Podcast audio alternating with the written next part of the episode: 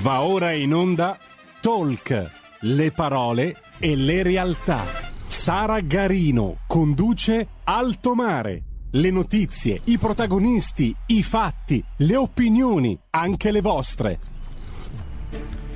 Radio RPL, diamo subito la linea a Sara Garino, la vedo già collegata anche con il direttore Vittorio Feltri e Sara ti annuncio che abbiamo anche il deputato Guglielmo Golinelli collegato. A te la linea. Perfetto, buongiorno, buongiorno e ben trovati per una nuova puntata di Alto Mare. Grazie naturalmente al nostro Giulio Cesare al timone della regia che ha già introdotto praticamente quasi tutto. Giulio, al solito ci vuoi rammentare anche i numeri di telefono per poter interagire con i nostri ospiti? Sicuramente, allora, per intervenire al telefono 02 66 20 35 29, potete inviare fin d'ora inv- invece i vostri WhatsApp al numero 346 642 7756. Grazie Giulio, io concludo ricordandovi velocemente anche le informazioni tecniche, come di consueto potete seguirci sulla web tv scaricando l'apposita applicazione per cellulare in Radio DAB sui canali social di RPL, oltre che sul canale 740 del digitale terrestre. Lo ha già annunciato il nostro Giulio Cesare, abbiamo collegati il direttore editoriale di Libero Vittorio Feltri. Direttore, ben trovato. Grazie, buongiorno a tutti voi e vi ringrazio per l'invito. Grazie mille a lei, direttore, per farci compagnia ad alto mare. Abbiamo anche collegato telefonicamente l'onorevole Guglielmo Golinelli della Lega, membro della tredicesima commissione agricoltura della Camera. Onorevole, ben trovato. Buongiorno Sara, buongiorno direttore Feltri e grazie dell'invito. Grazie mille per essere con noi. Ci addentreremo nel secondo blocco in temi più specificamente legati all'agricoltura. Cominciamo naturalmente con lei, direttore, un excursus veloce, tagliente come di consueto su, che, su quelli che sono i principali fatti di attualità di questi giorni. In primis le chiedo, direttore, non è una stortura pensare di rimodulare, mettere pesantemente mano, così come sembra voler fare il governo Draghi o comunque mettere mano in maniera significativa di nuovo sul discorso pensioni, quindi andando a ricalibrare quota 100 e quindi andando ad assottigliare, a sfoltire il diritto alla pensione di tutti coloro che hanno lavorato già per anni, già per decenni, quando dall'altra parte viene invece eh, assolutamente rimpinguato il tesoretto per un reddito di cittadinanza che a ben vedere, come ha titolato anche Libero recentemente, più che reddito dovrebbe essere eh, eh, menzionato come debito di cittadinanza. Allora, quella delle pensioni è una materia molto delicata che va trattata con molta delicatezza perché non si può eh, deludere un vasto pubblico che si era illuso di poter andare in quiescenza, mentre invece quello che si sta facendo allungherebbe i tempi. E ci sono dei lavori che vengono definiti usuranti e sono parecchi eh, che eh, sfiberano le persone che per anni si sono dedicate a questi lavori e quindi andrebbero premiati lasciandoli a riposo in una età diciamo, che è ancora abbastanza giovanile, perché è vero, è vero che ormai le aspettative di vita si sono molto allungate rispetto a un tempo, per cui oggi si muore molto più tardi, quindi dare la pensione eh, anticipatamente significa caricarsi di oneri spaventosi per, per, il futuro. Però bisogna anche tenere conto che non tutti i lavori sono uguali. Io per esempio ho 78 anni, sono qua ancora che lavoro esattamente come 20 o 30 anni fa, però è un lavoro mio che eh, non, non mi impegna dal punto di vista muscolare eh, e quindi è evidente che riesco a fare le stesse cose che facevo una volta. Ma insomma non siamo tutti uguali, l'umanità non è tutta uguale e, e quindi diciamo che quota 100 prima di essere toccata va esaminato il problema profondamente e cercare di non deludere una massa eh, di, di, lavoratori che, che, ha delle aspettative che non possono essere frustrate e deluse con un provvedimento governativo.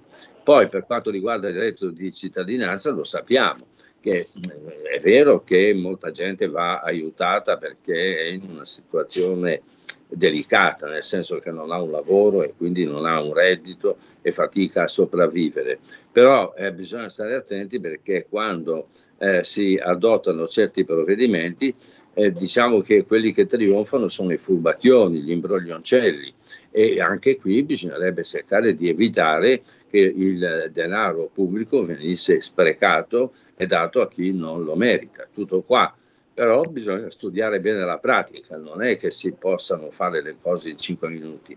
Tra l'altro il reddito di eh, cittadinanza mi pare che abbia un po' eh, contribuito a, a, ridurre il potenziale eh, dei, eh, dei, lavoratori, perché molta gente preferisce prendere il reddito di cittadinanza, poi fare un lavoretto in nero che lo trova sempre e, e dopodiché evitare di impegnarsi in un mestiere vero. E quando si, si, dice che in Italia non ci sono posti di lavoro, si dice una sciocchezza. I, i, I, posti di lavoro ci sono, ma mancano le persone che sappiano fare un mestiere e che quindi possano possano trovare una collocazione. Questo è il vero problema. Certo, la ringrazio per aver sottolineato questo aspetto, direttore, perché è assolutamente necessario aiutare coloro i quali si trovano in condizioni di difficoltà e di indigenza, come ci ha più volte rammentato lei, però è, è altrettanto fondamentale il discorso della qualità del lavoro, la qualità dell'ingaggio e soprattutto il non dare adito a misure assolutamente assistenzialiste prone che frenino, anzi ammazzino, congelino quelli che sono giustamente eh, gli entusiasmi, le aspettative e anche le legittime ambizioni di chi lavora. Quindi insomma due argomenti, quelli del sostegno a chi versa in condizioni difficoltose da una parte, dall'altro quello della pensione, che devono essere assolutamente gestite come diciamo noi in latino cum grano salis. È vero. Eh sì. Un'altra questione, direttore, di attualità, un altro vulnus, se vogliamo, quello di MPS. Rocca Salimbeni, che pure ospita e simbolo e testimonianza della banca più antica del mondo, che se vogliamo, direttore Feltri, ha anche fatto emergere in misura assolutamente fulgida già secoli e secoli addietro come sia possibile ammettere anche un capitalismo cattolico, questo diciamo in, in contrapposizione a coloro i quali ritengono invece che il capitalismo sia soltanto di matrice eh, protestante. Che cosa ne pensa a proposito del nau- naufragio, diciamo così, visto che siamo in alto mare, della trattativa fra Tesoro e Unicredit? Eh, noi stiamo parlando della banca più antica del mondo ed è vero, ma anche è stata la più saccheggiata del mondo, perché non si riesce a capire come mai un istituto del genere, che ha delle tradizioni meravigliose, a un certo punto abbia dato denaro a tutti senza avere delle garanzie. Per cui chi ha ottenuto dei prestiti non li restituisce e questo manda la banca in, in, in, deficit. Questo mi sembra del tutto evidente, ma ci sarà qualcuno responsabile che ha dato questi prestiti senza avere delle garanzie che poi potessero essere eh, restituiti. E, però eh, diciamo che è stata fatta anche una commissione parlamentare che studiasse il problema, ma eh, non ha ricavato nulla. Era presieduta da Casini questa, eh, questa commissione, ci aspettavamo delle spiegazioni che però non sono venute. Quindi la mia impressione è che chi ci ha marciato eh, con questa banca, eh, sprecando fondi ingenti, eh, non abbia nessuna intenzione di confessare che cosa è successo, anche per evitare grandi, grandi giudiziarie. Però che una, uno Stato come il nostro non riesca a fare chiarezza su un problema di questo tipo, che è enorme, mi sembra assolutamente assurdo. E questo è questo che io mi, mi, mi domando. Però io, eh, non, non, non penso neanche che il problema si possa risolvere cedendo la banca a un altro istituto di credito, perché questa banca non può addossarsi, quella che acquista, addossarsi tutti i debiti accumulati eh, dal Monte dei Paschi. Quindi non sono assolutamente ottimista. Vedremo, mi auguro di sbagliare. Certo. Come, come, potremmo dire, direttore, promoveatur ut amoveatur o forse in questo caso amoveatur ut, provo, ut promoveatur, ecco. Eh, la, seconda, la seconda, buona la seconda. Buona la seconda, assolutamente. Buona. Direttore Feltri, prima di introdurre con lei quello che sarà il tema del prosieguo di questa diretta, intanto do il benvenuto anche al dottor Alessandro Apolito, responsabile nazionale delle filiere Coldiretti, ben trovato. Grazie, buongiorno, buongiorno grazie a voi. Mille, grazie mille per aver partecipato alla diretta. Vorrei chiederle, direttore, un flash di natura, diciamo, più marcatamente culturale. Ieri è stata pubblicata dall'Accademia della Crusca la traduzione della Divina Commedia, o meglio della commedia, come l'aveva titolata Dante, in cinese, una traduzione fatta da Agostino Biagi, frate francescano missionario in Cina, vissuto a cavallo tra il XIX secolo e la prima metà del XX secolo. Che cosa ne pensa, direttore? Al di là dell'esercizio, diciamo, di traduzione e di, sì, se vogliamo, di divulgazione, di diffusione che aveva animato Agostino Biagi, la domanda, certo, mi rendo conto che sia un po' pleonastica, ma che valore ha il pensare di pubblicare oggi uno dei nostri testi principi, una delle pietre miliari del nostro sentiero culturale in una lingua, il cinese, che per quanto millenaria, per quanto assolutamente depositaria di una, tradu- di, di una tradizione estremamente importante, eh, non è come dire spia, non è sintomo di un'altrettanta attenzione ai giorni nostri. Per... Si è fermato tutto, ahimè. Eh, risponda pure, direttore, ora richiamiamo Sara. Sì. Allora, io penso che il cinese sia una lingua molto, molto ricca, per cui bisogna però conoscerla. E allora la traduzione non mi sembra un'impresa velleitaria, anzi potrà, può darsi che venga benissimo, però bisogna vedere chi la fa, se è in grado di farla co- correttamente. Io credo eh, eh che la Divina Commedia sia effettivamente una uh, fonte eh, notevole eh, per, capire, per capire, attingendo alla quale si eh, capisce la, non solo la, la, la vecchia storia eh, d'Italia, ma anche il suo eh, potenziale culturale. Io avevo un professore che era un prete, di un monsignore, che mi, mi ha insegnato quel poco che so, e diceva che Dante era un grandissimo poeta, però era troppo bigotto. Io la penso così, un po' troppo bigotto. Ecco, grazie, grazie direttore. E collegandosi anche a quello che diceva prima, davvero ci auguriamo di poter tutti uscire presto a rivedere le stelle. Penso che sia l'auspicio migliore per il nostro paese. Ha ragione Sara. Complimenti. Direttore, grazie, grazie infinite. Le chiedo ancora qualche secondo solo per introdurre con lei appunto il tema della puntata. Qualche giorno fa, il 24 ottobre, l'Unione Europea ha promosso di fatto un endorsement per la produzione di carne in vitro, in provetta, un'altra spallata naturalmente a chi fa della qualità, dell'eccellenza delle proprie produzioni agroalimentari uno eh, come dire, dei cavalli di battaglia, uno delle bandiere più importanti del nostro, delle nostre produzioni e anche del nostro export. Come giudica questa notizia? Abbiamo titolato la puntata L'Unione Europea è ciò che mangia, parafrasando il noto detto di Feuerbach, l'uomo è ciò che mangia, perché se all'Unione Europea garba mangiare carne in provetta, penso che di certo noi italiani non saremo d'accordo. Sì, io mm, non, non, riesco neanche a immaginare la carne in provetta, mi fa senso e mi dà anche l'urto del vomito solo a pensarci, quindi non, non capisco queste, questi esperimenti dove vogliano arrivare. Fra l'altro io sono convinto che la cultura contadina sia la vera cultura, tutto nasce dall'agricoltura.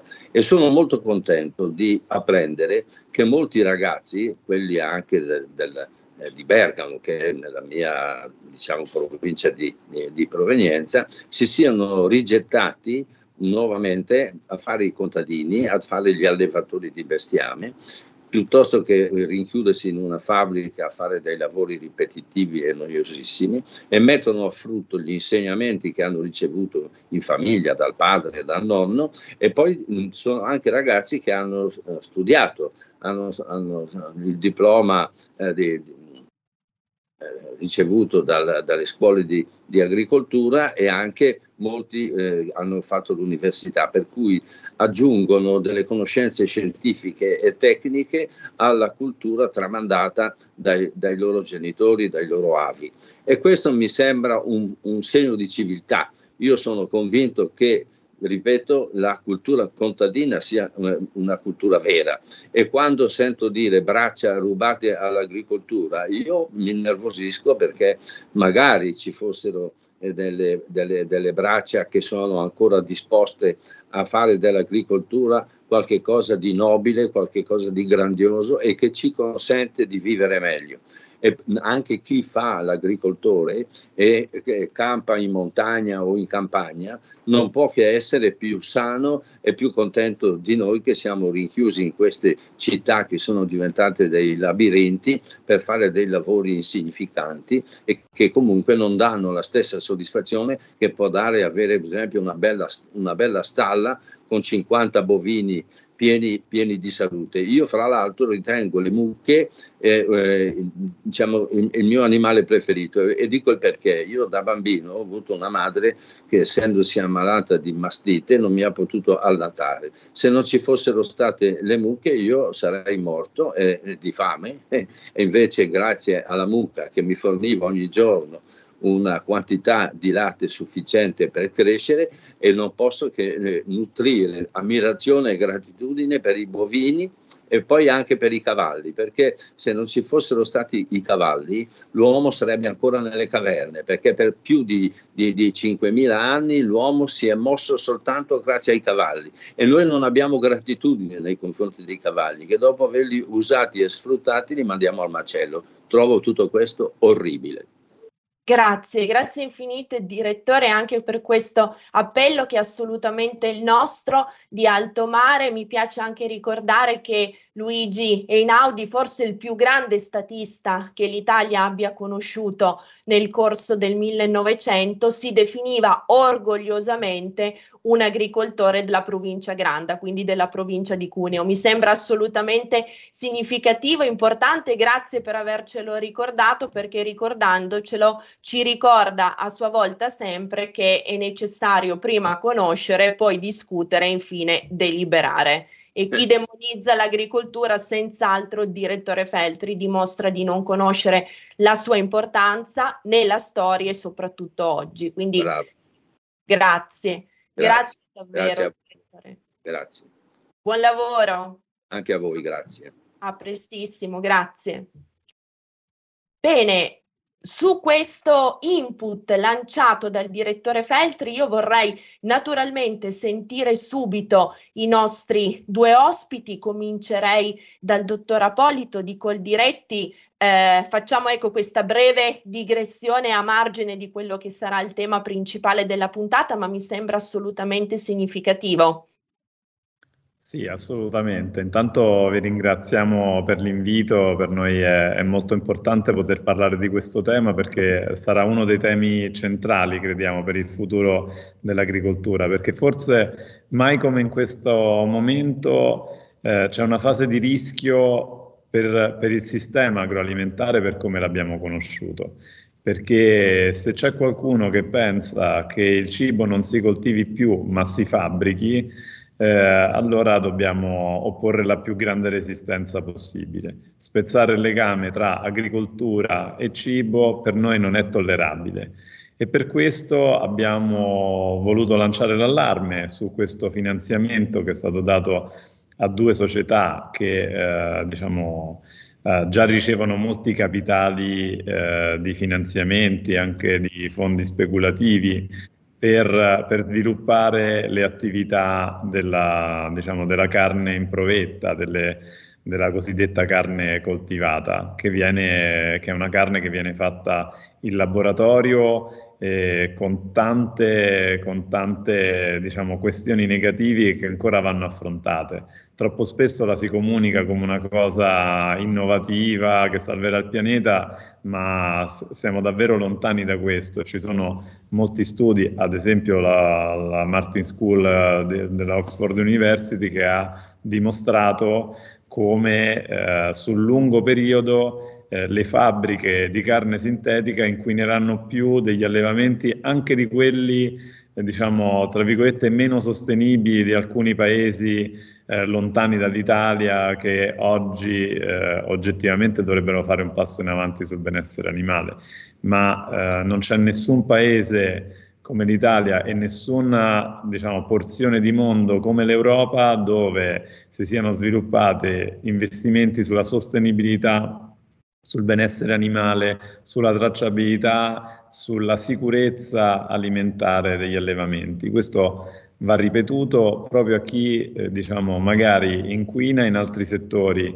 come quello del, delle, grandi, eh, delle grandi società del digitale e poi vuole spiegare a noi che gli allevamenti sono il male, il male della terra. Noi non crediamo che sia così. Esatto, assolutamente grazie per aver sollevato questo tema. Vengo adesso all'onorevole Golinelli perché mi pare assolutamente eh, cruciale. Da una parte chi predica giustamente la sostenibilità, l'attenzione, il rispetto per l'ambiente, comparti in cui l'agricoltura italiana, la nostra agricoltura è assolutamente leader a livello europeo e per certi aspetti anche internazionale, come ci manifesta col diretti, ma dall'altra parte promuove abitudini, come ci diceva il dottor Apolito, tra virgolette innovative, ma che fondamentalmente sono solo una cosa, innaturali, assolutamente innaturali. Eh, onorevole Golinelli, a lei una, un passaggio su questo tema e poi le chiederei anche un veloce passaggio su, sul tema promosso dal direttore Feltri, quindi dall'importanza di sottolineare la vicinanza e l'interesse delle giovani generazioni, soprattutto oggi per questo comparto così importante e significativo.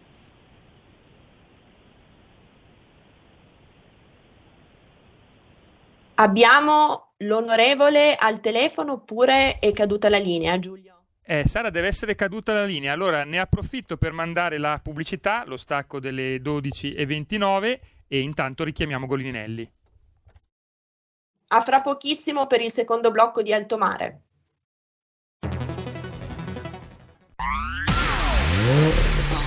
Auto nuova fiammante col suono nuovo DAB Plus che si sente a tuono La provi e senti subito com'è che va DAB Plus e la tua radio migliorerà Digital Radio il suono perfetto. DAB Plus. Anche RPL, la tua radio, è in Digital Radio. Dal 1849 Brescia è la leonessa d'Italia perché Brescia, i bresciani e le aziende bresciane non mollano mai. La Sargom di Rodengo Saiano Brescianissima è sempre più forte per vendere, lavorare e trasformare articoli gomma plastica tecnico-industriali. Alla Sargom, via Gaetano Bertoli 15 Rodengo Saiano, Brescia, troverete nylon, derlin, PVC, silicone, Vulcolan, plexiglass, policarbonato sia in semi lavorati che in prodotti finiti a disegno cliente. Grazie Brescia. Da Sargom, Rodengo Saiano, Brescia. Stai ascoltando RPL. La tua voce libera, senza filtri né censura. La tua radio. Ridiamo subito la linea a Sara Garino e sentiamo se Guglielmo Golinelli ci sente. Sì, vi sento. Eccoci, bentrovati, bentrovati per il secondo blocco di Alto Mare. Grazie onorevole, grazie innanzitutto per la sua disponibilità nell'essere qui oggi, nonostante il fatto sia in trasferimento. Non so se abbia sentito tutta la domanda prima dello stacco pubblicitario, altrimenti gliela ripeto. Me la ripeto e spero di non avere problemi di connessione telefonica perché sono in treno. Speriamo, speriamo. Comunque il nostro Giulio è pronto per richiamarla qualora la linea dovesse di nuovo saltare. Volevo chiederle innanzitutto un passaggio su quello che ci ha detto il direttore Feltri in chiusura del suo intervento, quindi tutta l'importanza di un settore, quello dell'agricoltura, che le giovani generazioni stanno per fortuna imparando a riscoprire, secondo anche quanto evidenziano i dati delle scelte universitarie fatte per agrari o comunque per discipline che concernono la, la, zootecnia. In secondo luogo vorrei chiederle naturalmente un pronunciamento su quella che è la questione che stiamo affrontando oggi, questo eh, assolutamente sconclusionato, passatemi questo termine piuttosto gentile, endorsement dell'Unione Europea per la produzione di carne sintetica. Allora, ovviamente quello che ha detto il direttore Feltri mi vede, mi vede d'accordo, non a caso si chiama settore primario perché è il mangiare che permette il vivere, anzi forse questo concetto dovrebbe essere rafforzato perché la prima forma di sanità per il corpo è proprio un'alimentazione corretta, quindi rafforzare anche il concetto di, di dieta mediterranea e anche di, di, di importanza della dose all'interno dell'alimentazione.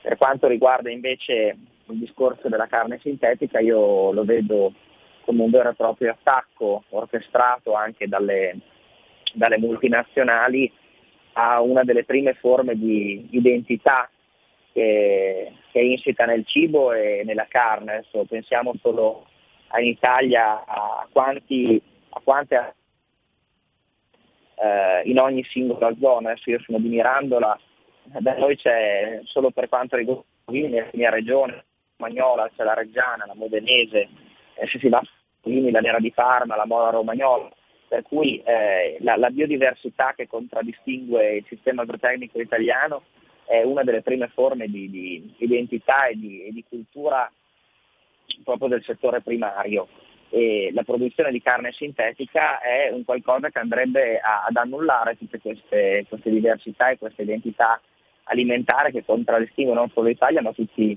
poi i paesi del mondo perché eh, il cibo e la cucina sono diverse per ogni paese. Ecco, quando noi portiamo eh, questo sistema di, di, di, carne sintetica che può essere replicabile da qualsiasi altra nella stessa maniera andiamo anche ad annullare eh, questa eh, biodiversità e queste tradizioni che sono insite nell'alimentazione. Poi c'è anche da dire che eh, la, la, la, la, zootecnia è un, un settore a, li, a, livello economico molto rilevante, nel senso che tutto quello che eh, parte da, da, dal campo, dalla stalla e arriva fino alla tavola del consumatore significa eh, posti di lavoro e, e in termini di PIL eh, dei miliardi di euro che si generano dietro un'attività che se noi andiamo a portare dentro dei laboratori, dentro eh, delle fabbriche attraverso appunto la carne sintetica si, si andrebbe a, ad annullare. Certo, assolutamente. Due elementi cruciali, quello della diversificazione, quello della diversità che è elemento assolutamente strategico per noi, per la varietà delle nostre produzioni, dall'altro la minaccia ai posti di lavoro. Che cosa ci dice col diretti in merito? Intanto saluto l'onorevole Colinelli con cui ci confrontiamo spesso proprio per provare a far avanzare le nostre filiere zootecniche garantendo il giusto reddito agli allevatori. È certamente così, eh, noi grazie alla filiera zootecnica abbiamo territori curati, abbiamo migliaia di posti di lavoro in territori che altrimenti verrebbero abbandonati. Il fenomeno eh, dello spopolamento nel nostro paese non è raro e proprio dove c'è la zootecnia si mantiene l'allevamento e non solo, si mantengono le coltivazioni per dare alimenti agli animali. E anche solo questo eh, rende tutto il sistema zootecnico più sostenibile perché la CO2 che viene eh, catturata dalle coltivazioni che servono per alimentare gli animali in Italia consente eh, di diciamo, abbattere anche le emissioni degli allevamenti stessi. Quindi anche sotto quel profilo eh, girano troppe fake news contro, contro questo sistema secondo noi orchestrata d'arte da chi vuole invece uh, investire e speculare sul cibo, sul cibo sintetico perché certo. troppo spesso vediamo che anche sui social, diciamo, queste ordate eh, di appunto robot che, che, vanno a commentare contro chiunque scriva a favore della zootecnia, molto spesso dietro non ci sono persone in carne e ossa, ma ci sono società che fanno questo di mestiere, insomma, quindi noi vogliamo continuare a investire perché abbiamo 50.000 giovani che per dirla diciamo, in maniera differente rispetto al direttore Feltri, ma diciamo, dando lo stesso messaggio, sono teste restituite all'agricoltura e restituite all'economia italiana, perché abbiamo, ripeto, migliaia di giovani che hanno deciso di investire per conservare la biodiversità, per fare di questo paese e del pianeta un posto migliore, più sostenibile, dove, dove, si vive e si mangia meglio. Crediamo che tutto questo non possa essere sostituito da qualcosa in provetta. Certo, quindi l'apologia dei valori e delle tradizioni contrapposta a quello che è e lo sterile affarismo di tante multinazionali, ce lo ricordava lei in incipit, sono due quelle massimamente coinvolte in questo progetto, la Nutreco e la Mosemit, Mosemit in cui pare ci siano anche dei cospicui investimenti dell'attore Leonardo DiCaprio. Forse sottolineare questo fatto che la carne sintetica, più che qualcosa di sensato, che assolutamente non è, sia piuttosto un qualcosa da rad- radical chic.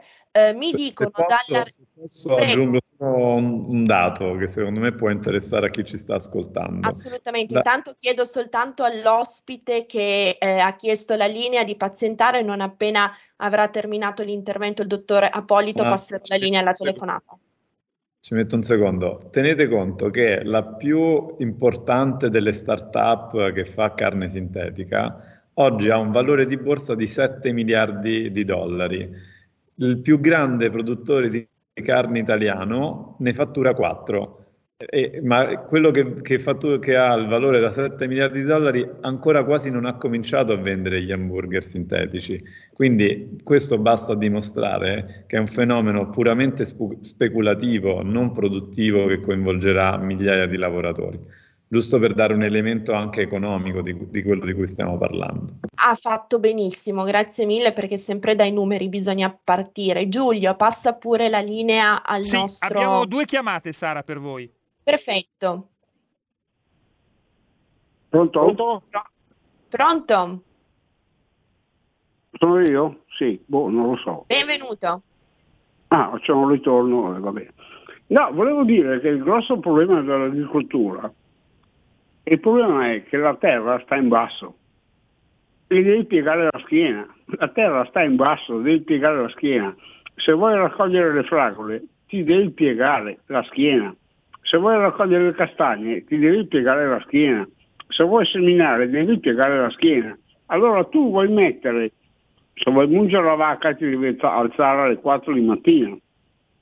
Tu vuoi mettere un ragazzo giovane, un ragazzo giovane che, boh, che lavoro fai? Eh, mungo le vacche, è benissimo. Ne trovi a 100.000 di ragazze che ti corrono dietro. Eh, ti devi alzarti alle 4 di mattina, quindi discoteca non se ne parla tutte queste attività non se ne parlano, quello lì è uno sfigato, diciamocela in, in francesismo. Eh? E quindi eh, questo è il problema dell'agricoltura. Eh, il lavoro è duro, eh, il lavoro è duro, ma lo devi fare se vuoi guadagnare. Poi mi vengono a dire fanno le, le bistecche sintetiche, perfetto, fanno le bistecche sintetiche, gli hamburger sintetici perché non devi piegare la schiena, non devi mungere la vacca, non devi tagliare la mucca, non devi tagliare i quarti di vitello, non devi fare la mazza, lo metti nella macchinetta e ti viene fuori l'hamburger. Eh, semplice. Ciao. Grazie, grazie per l'intervento semplice ma piuttosto infelice e desolante come prospettiva. Allora Giulio abbiamo un'altra telefonata, quindi passiamola in batteria in maniera tale che i nostri ospiti possano rispondere sì, ad ambedue. in realtà ne abbiamo ancora due, quindi ne passiamo due e poi le blocco. Perfetto. Sono io? Prego, prego, allora. è in diretta. Ah, sono io. Sì, ciao, sì, buongiorno a tutti, ciao Sara, sono Daniele dall'Onate Ceppino. Ho fatto questa Benvenuto. telefonata perché mi sono sentito chiamato in causa, lavoro nel settore agricolo zootecnico, proprio l'allevamento delle vacche da latte in particolare, e lavoro per un paio di aziende che- che- dove, dove seguiamo gli, allevami- gli allevamenti. E devo, dire, e devo dire che sono veramente, l'ho sentita quella storia di DiCaprio, di, queste- di questa carne che viene, che viene riprodotta al laboratorio. Eh, i, nostri, I nostri clienti, i nostri allevatori sono uno, gente, gente che lavora dalla mattina, dalla mattina alla sera, due, e gente che lo fa con coscienza, con coscienza e lo fa magari da due o tre generazioni eh, nella pianura padana e anche in tutta Italia. Terza, terza cosa, terza cosa ehm, la, la- la- la gestione degli animali per la produzione del latte, per la produzione della carne, soprattutto in Italia, negli ultimi anni il benessere animale è, è- è è la cima dell'iceberg, è la cima del lavoro dei nostri clienti, cioè gli animali sono raffrescati, alimentati, hanno tutto quello che devono, devono avere per poter star bene e, e anche le produzioni sono di altissima qualità, salubri, buone, eh, di cui il mondo ci invidia ma ci vogliono sempre abbattere. Ecco, poi finisco, la quarta cosa, l'unica roba che inquina, l'unica roba che inquina questo cazzo di paese sono i comunisti, con le loro voci, con le loro idee, che sono, sono grame, sono pessime, dovrebbero stare zitti perché gli unici che inquinano le menti e l'aria sono i signori compagni, i comunisti, che dovrebbero essere polverizzati e fatti sparire dalle balle. Buongiorno a tutti, ciao, grazie, a presto. Ecco, Sara, eh, rispondete pure perché l'altro ascoltatore ha messo giù. Perfetto, grazie, grazie Giulio. Mi rendo conto che i toni siano anche veementi, però, e, e qui mi rivolgo prima a Coldiretti perché so che il dottor Appolito tra qualche minuto ci deve lasciare, poi lascerò le conclusioni naturalmente all'onorevole Golinelli. C'è anche da dire che questo paese appunto ha tanta, tanta voglia di lavorare e vedersi sempre osteggiare da burocrazia, fiscalità predatoria, quando non da endorsement, perlomeno dubbi da parte dell'Unione Europea, è un qualcosa che davvero esaspera gli animi. Allora, intanto per rispondere agli ascoltatori, è vero, eh, il lavoro in agricoltura non è semplice, è, è pur vero che ci sono tante innovazioni che consentono oggi di avere un lavoro meno faticoso di qualche anno fa e i giovani sono tra i più innovatori nell'approccio in agricoltura, questo dobbiamo ricordarlo, soprattutto negli allevamenti. Eh, l'onorevole Golinelli poi vi racconterà meglio anche la sua esperienza diretta, penso. E, mh, e quindi da questo punto di vista noi dobbiamo aiutarli ad avere meno burocrazia possibile, più, più sostegni possibile anche dall'Europa, perché crediamo che l'Europa debba sostenere ragazzi, vogliono, ragazzi e ragazze che vogliono restare nei nostri territori a fare agricoltura e allevamento, perché sono la spina dorsale del nostro paese. E terzo aspetto, crediamo che, che ci sia bisogno di una competizione leale, sia nel nostro paese contrastando le pratiche sleali, cioè l'acquisto sotto i costi di produzione. Nessuno può vendere a un prodotto a meno di quanto gli costa farlo. Quindi questo è il primo punto, tutela del reddito degli allevatori e degli agricoltori. Il secondo punto è la reciprocità negli accordi internazionali. Se noi chiediamo in Europa ai nostri allevatori di rispettare alcune regole, quelle regole devono valere anche per la carne che importiamo, devono valere per il riso che importiamo, devono valere per tutti i prodotti che importiamo, perché altrimenti subiremo la concorrenza sleale di paesi nella- nel nord-est asiatico dove utilizzano i bambini per la coltivazione, oppure in, in Brasile dove viene disboscata l'Amazzonia per creare altri spazi ad allevamenti poco sostenibili.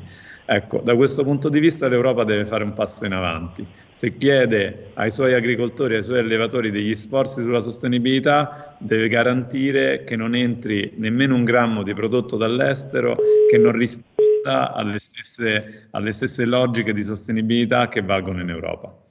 Certo, grazie per aver ricordato questo passaggio su un altro ambito che non attiene all'allevamento, però voglio ricordare che il 20% del cotone mondiale proviene dalla regione cinese dello Xinjiang, che è teatro dell'orrido genocidio perpetrato da Pechino ai danni della, mus- de- della minoranza musulmana uigure. Questo, come ci diceva il dottor Appolito di Coldiretti, crea naturalmente una sperequazione in cui chi non rispetta i diritti umani, chi non rispetta rispetta la dignità delle persone, si trova però dal punto di vista economico-commerciale avvantaggiato con prodotti decisamente a più basso costo. Eh, Giulio, eh, abbiamo in collegamento l'onorevole Golinelli o è saltata la linea?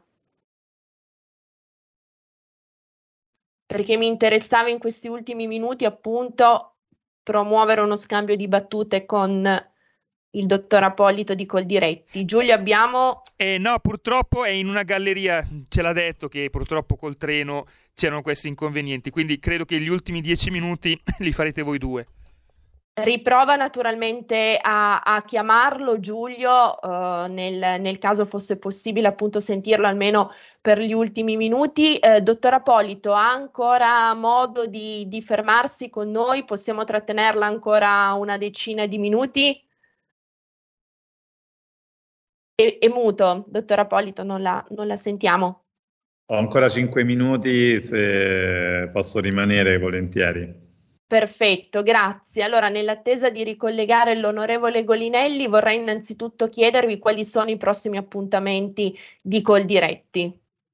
Ma proprio parlando di zootecnia, dal 5 al 7 novembre saremo a Montichiari con la fiera zootecnica dove appunto metteremo in mostra il meglio della sostenibilità nella zootecnia e potremo ri- ribadire i concetti che abbiamo ribadito anche questa mattina.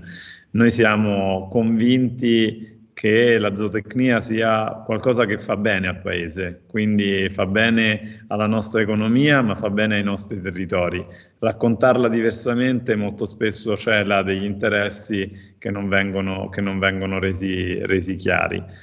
Siamo convinti, lo diceva anche l'onorevole Colinelli prima, che vada fatta anche molta educazione alimentare. Noi su questo siamo impegnati anche col Ministero dell'Istruzione per andare nelle scuole a raccontare la dieta mediterranea, a raccontare il giusto equilibrio delle diete e a raccontare anche chi questo equilibrio sta cercando di metterlo a rischio. Penso ad esempio al Nutri-Score, uno strumento eh, diciamo, incredibilmente ingiusto che distorce l'attenzione dei consumatori e la percezione rispetto ai prodotti. Io faccio solo un esempio, diciamo, quale nonna darebbe eh, una bibita gasata o le patatine surgelate prefritte al posto del pane e olio d'oliva o, o, di, o, di, prodotti sani fatti in casa?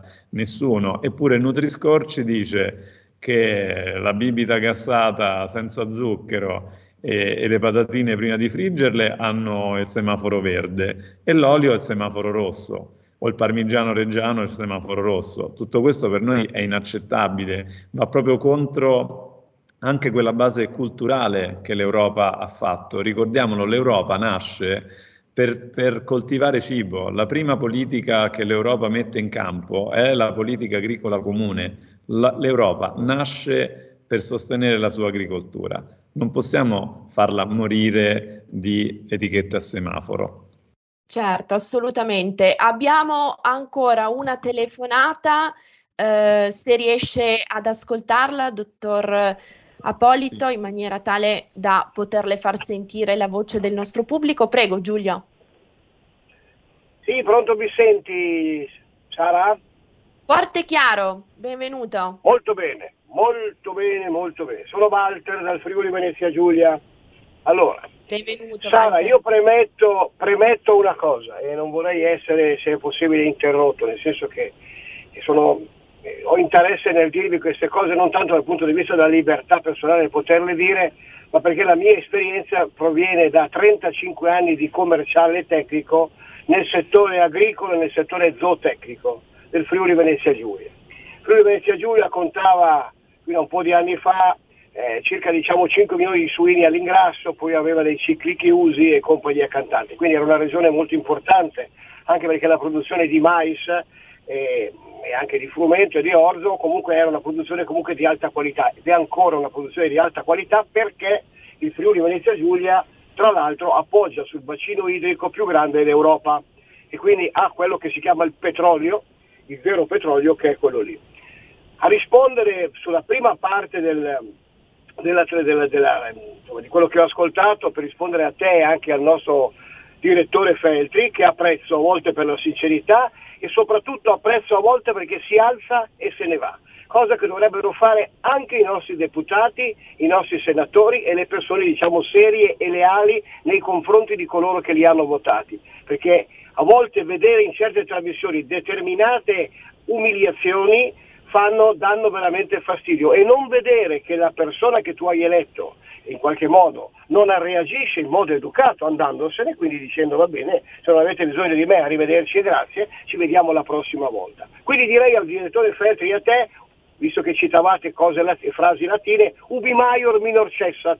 Quindi di fronte a questa frase cosa succede? Che tutto quello che vale poi a un certo punto non vale più, perché basta trasformarlo, trasformare le cose in un valore più assoluto e immediatamente tutto quello che prima era diciamo, eh, da, da, da, salvaguardare, da verificare, da ragionarci sopra, immediatamente si butta lì. Per quanto riguarda la zootecnia, e la zootecnia o gli allevamenti, la coldiretti e quant'altro che io conosco in Friuli Venezia Giulia, okay? perché lavoro con moltissime aziende vitivinicole, che cosa vi devo dire? Vi devo dire che probabilmente disegni, c'è un disegno, c'è un disegno ben preciso. L'Italia è un paese importante e lo è sempre stato dal punto di vista agricolo. Le nostre regioni sono regioni fantastiche anche come storia, agricola, come storia, come tradizione, ok? Quindi questa è una cosa che dobbiamo riconoscere, credo che venga riconosciuta, certo, soprattutto da noi.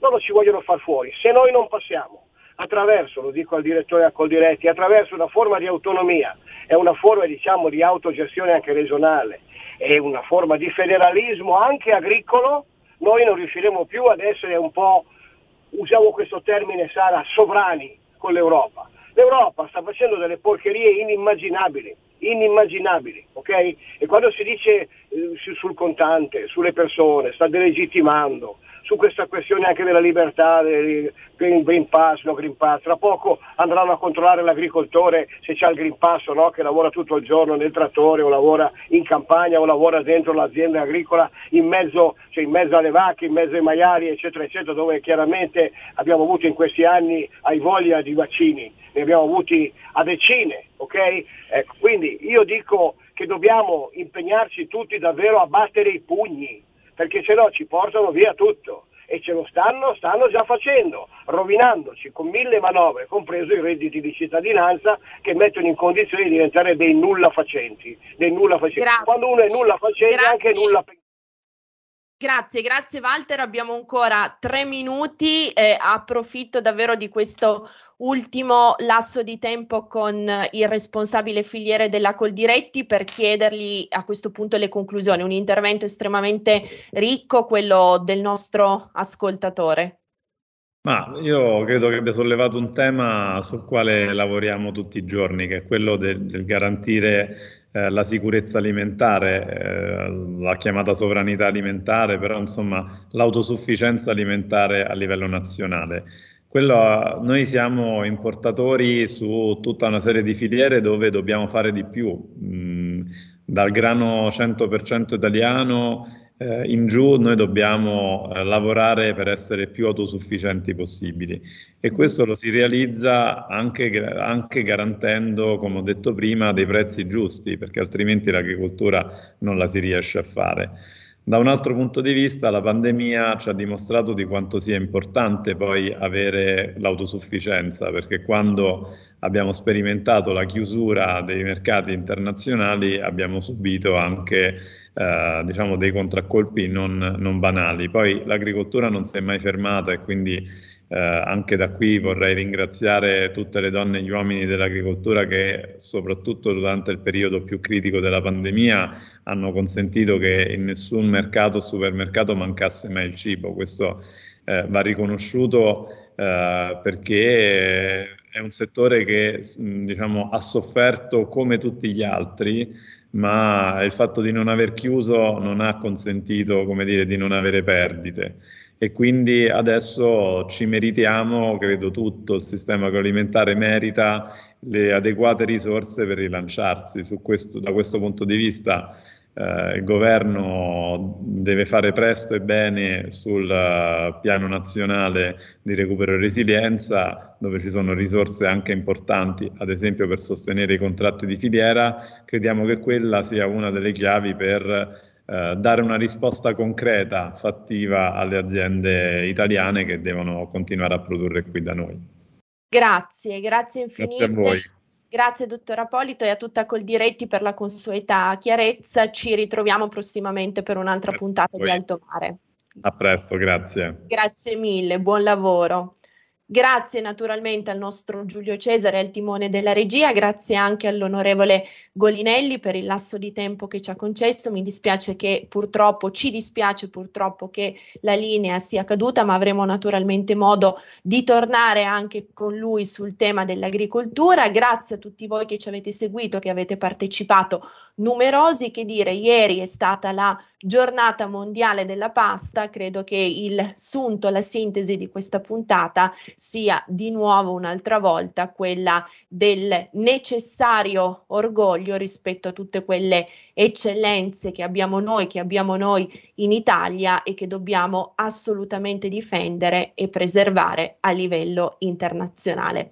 Grazie, grazie davvero a tutti voi che ci avete seguito, un abbraccio di cuore, non cambiate frequenza anche se siamo in DAB perché i programmi di RPL continuano. E come dico sempre, siate sempre i vostri sogni. Grazie, a presto.